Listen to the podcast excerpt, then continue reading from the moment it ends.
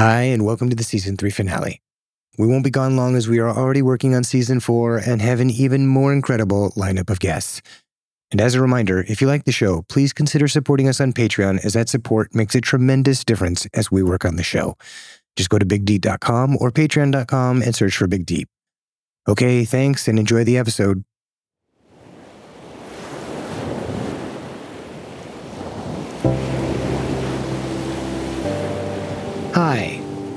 And welcome to the Big Deep Podcast.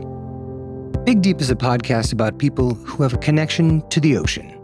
People for whom that connection is so strong, it defines some aspect of their life. Over the course of the series, we'll talk to all sorts of people, and in each episode, we'll explore the deeper meaning of that connection.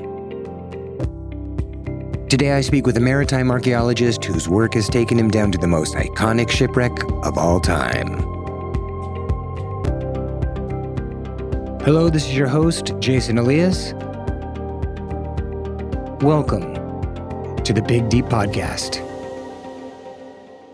In today's episode, I speak with maritime archaeologist, historian, author, television host, and explorer Jim Delgado. Jim's work has taken him around the globe, and he is known as one of the world's foremost experts in underwater archaeology, and his CV reads almost like the greatest history of that field. He started with the National Park Service in San Francisco, then went on to work for NOAA as the Director of Maritime Heritage, was Executive Director of the Canadian Maritime Museum, and headed the Institute of Nautical Archaeology. At the same time, he was a TV host for Discovery, History Channel, A&E, and National Geographic. Most recently, in 2017, he left to become a senior vice president at Search Incorporated, a maritime archaeology company that was one of the leads on the recent discovery of Ernest Shackleton's Endurance. But beyond all the titles, when I spoke with Jim, I found him to be super fun to talk to as he was an excellent storyteller. And he spoke about his beginnings as a teenage amateur archaeologist, the reason why maritime archaeology initially caught his attention, and what it was like to be the lead science officer on the most well known shipwreck exploration of all time. My name is James Delgado. Everybody calls me Jim. And I'm a maritime archaeologist who works largely in the oceans. To a layperson like me, being a marine archaeologist sounds like it falls somewhere between scraping rocks with a trowel in the desert and maybe Indiana Jones grabbing idols in hidden jungle temples. Where in truth does it lie? It actually lies somewhere in a very different genre. Just imagine us as a CSI team working where it's wet. I think Indiana Jones, while famous, generally is known for looking for iconic artifacts. And while we occasionally find something iconic, when we work on a shipwreck, we're excavating and recovering everything. Things like ancient DNA, we're looking at artifacts that we hope will tell us a story about the people who built it, the people who used it, the people who lost it. We're analyzing the skeletons of people that we occasionally find in ancient shipwrecks. And we're even analyzing the pottery that you find in a shipwreck to figure out not only where it comes from, but by taking the DNA from the scrapings inside that pot, reconstructing ancient trade routes from thousands of years ago.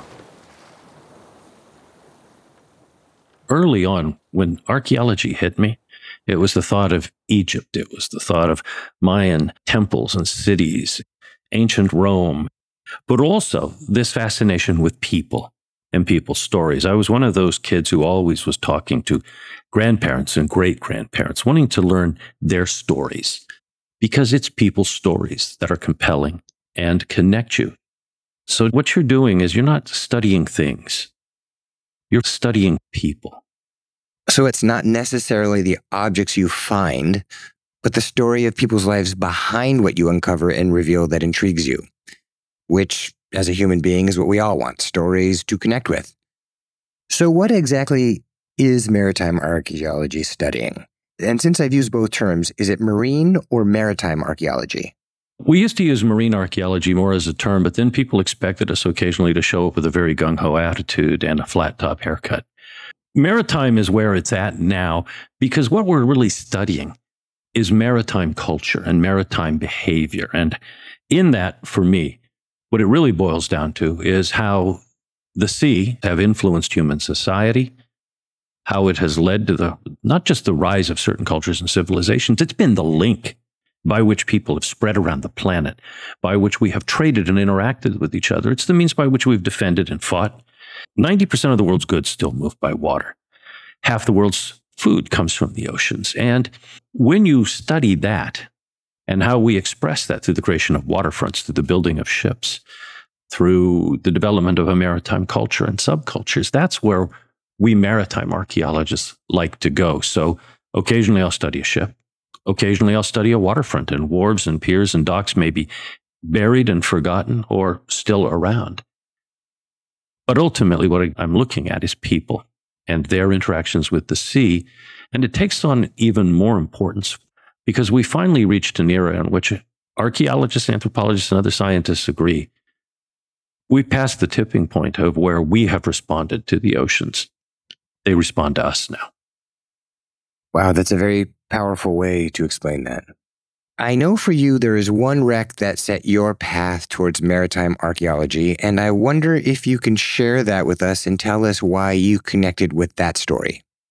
Well, it was May of 1978, and I had just joined the National Park Service and was in San Francisco to begin my work. And right in the heart of downtown, the corner of Clay and Sansome Streets, right next to the big Transamerica Pyramid that rises up, workers were digging down and they struck the bones of a ship 12 blocks from the sea. The origins of many modern cities who are waterfronts see that their older waterfront has been covered over by landfill as they've encroached and moved out. And as the backhoe scraped away some of the mud from along the side, the copper sheathing, which had been sitting in that mud since that ship was beached in August of 1849. As the mud peeled away, it shined as bright as a freshly minted penny, and then began to patina as the air hit it. Packed inside a portion of the ship were goods that had been stored inside by 49ers who'd gone off to the goldfields and left their trunks and who'd used it as a big floating warehouse. Its name was Niantic. It had been a whaling ship previous to that, a China trader. When it came to San Francisco, arriving in July of 1849, the crew ran off to the goldfields. So the captain, on behalf of the owners, sold it to become a floating warehouse. They took the masts out, pulled it up onto the mud flats. The water surrounded it, with a big door cut in the side and a sign painted over it that said, Rest for the weary and storage for trunks. Niantic burned in a waterfront fire on May 4th, 1851, and was covered over and forgotten. Looking at that, seeing that story in particular, the idea that sealed in the mud was this veritable Pompeii of a city destroyed at the height of the gold rush well, I knew then that ships were where it was at.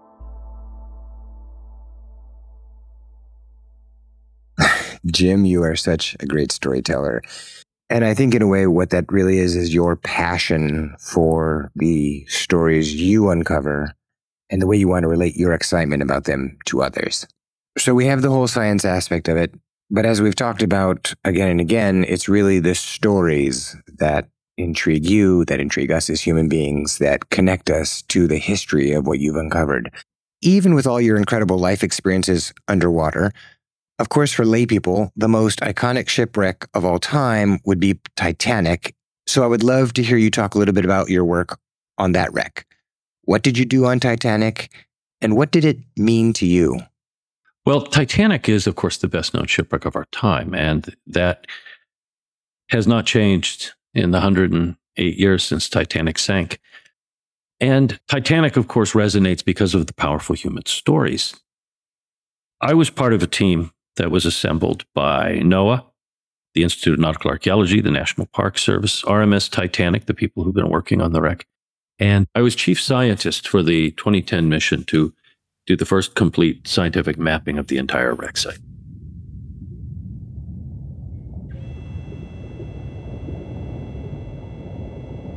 So, using vehicles, we mapped everything on the seabed. Not just the big section of the bow or the stern, not just the big chunks of where the ship had flexed and broken, but down to individual scatters of artifacts. And there, what really came across was Titanic is more than a ship. Like all ships, it represents a floating community. Titanic happened to be a big community with a few thousand people on board, the size of a small town that suddenly and abruptly came to an end, with most of them dying on that night in the early morning hours of April 15th, 1912. You see the evidence not only of the disaster and how the ship broke up and where the stern slammed down or where the bow planed away and dug a trench into the seabed, but you see it through a variety of things down there that speak to life on board the ship, from the fittings to the plates, the dishes. But for me, what powerfully spoke again, and this would be no surprise, was the reminders of people. In some cases, pairs of shoes side by side, where the inevitable conclusion this is where people came to rest.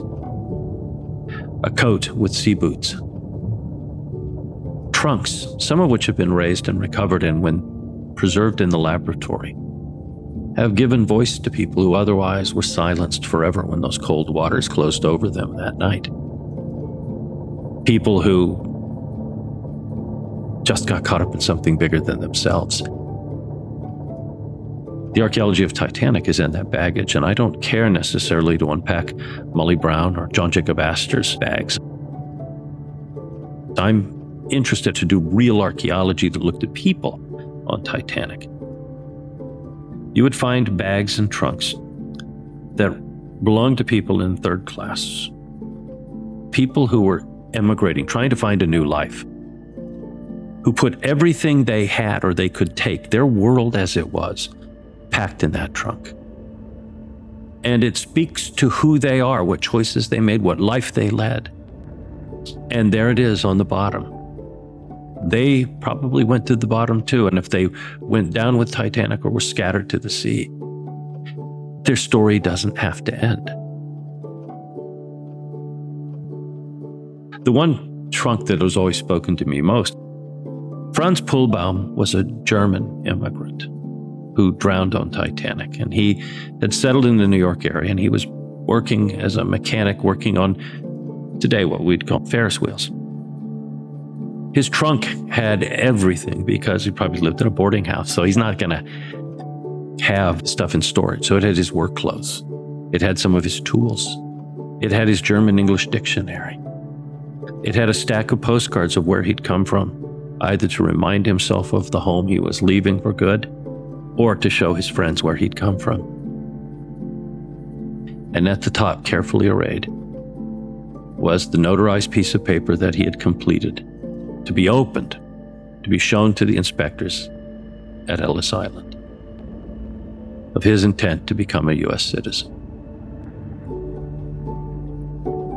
That's what strikes me most about Titanic. But also when you're there, because there's so many stories. You glide across those decks, and I've done this both with submersibles in the Mir or with a remotely operated vehicle. And suddenly, lit up briefly, is a scene, whether you've seen it in a movie or read about it, that you recognize where you are and what it says, what it means, what happened here. So for me, I will always remember seeing the bow. Then you see the crow's nest, and then you see the bridge. And then you keep moving and you see doors open, windows intact.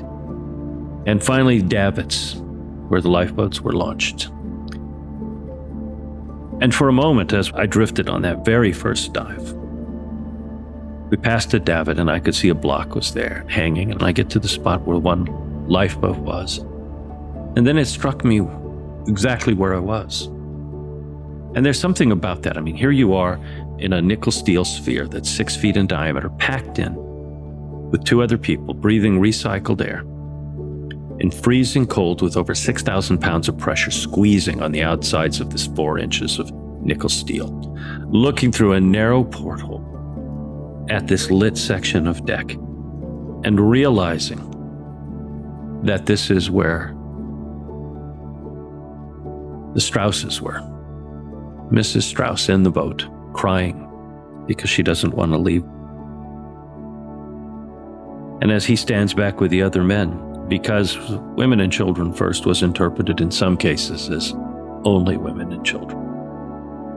When the officer said that perhaps a man of his age could get into the boat, Mr. Straus announced that the other men were not going and could not go. So too, he would not go. And when they were getting ready to launch, Mrs. Straus steps out of the boat then.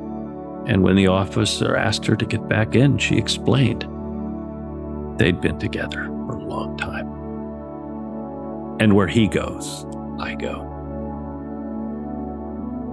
And I just remember looking at that scene. And suddenly it ceased being a story because there I was, exactly where it had happened. And if you've ever loved, and if you've ever lost it, that was the first but not the last time I cried on the wreck of Titanic.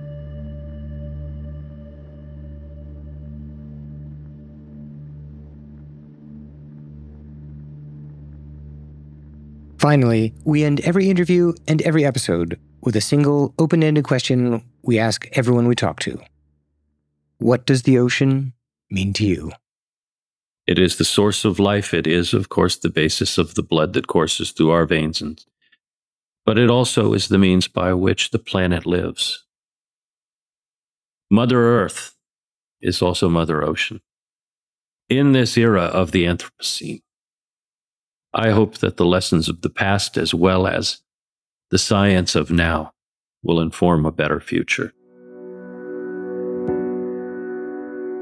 Thanks again for listening to our season three finale, and we'll see you soon in season four of the Big Deep Podcast. We really appreciate you being on this journey into the Big Deep as we explore an ocean of stories.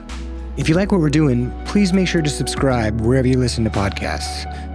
Also, please like and comment because those subscribes, likes, and comments really make a difference. For more interviews, deeper discussions with our guests, photos, and updates on anything you've heard, there's a lot more content at our website, bigdeep.com.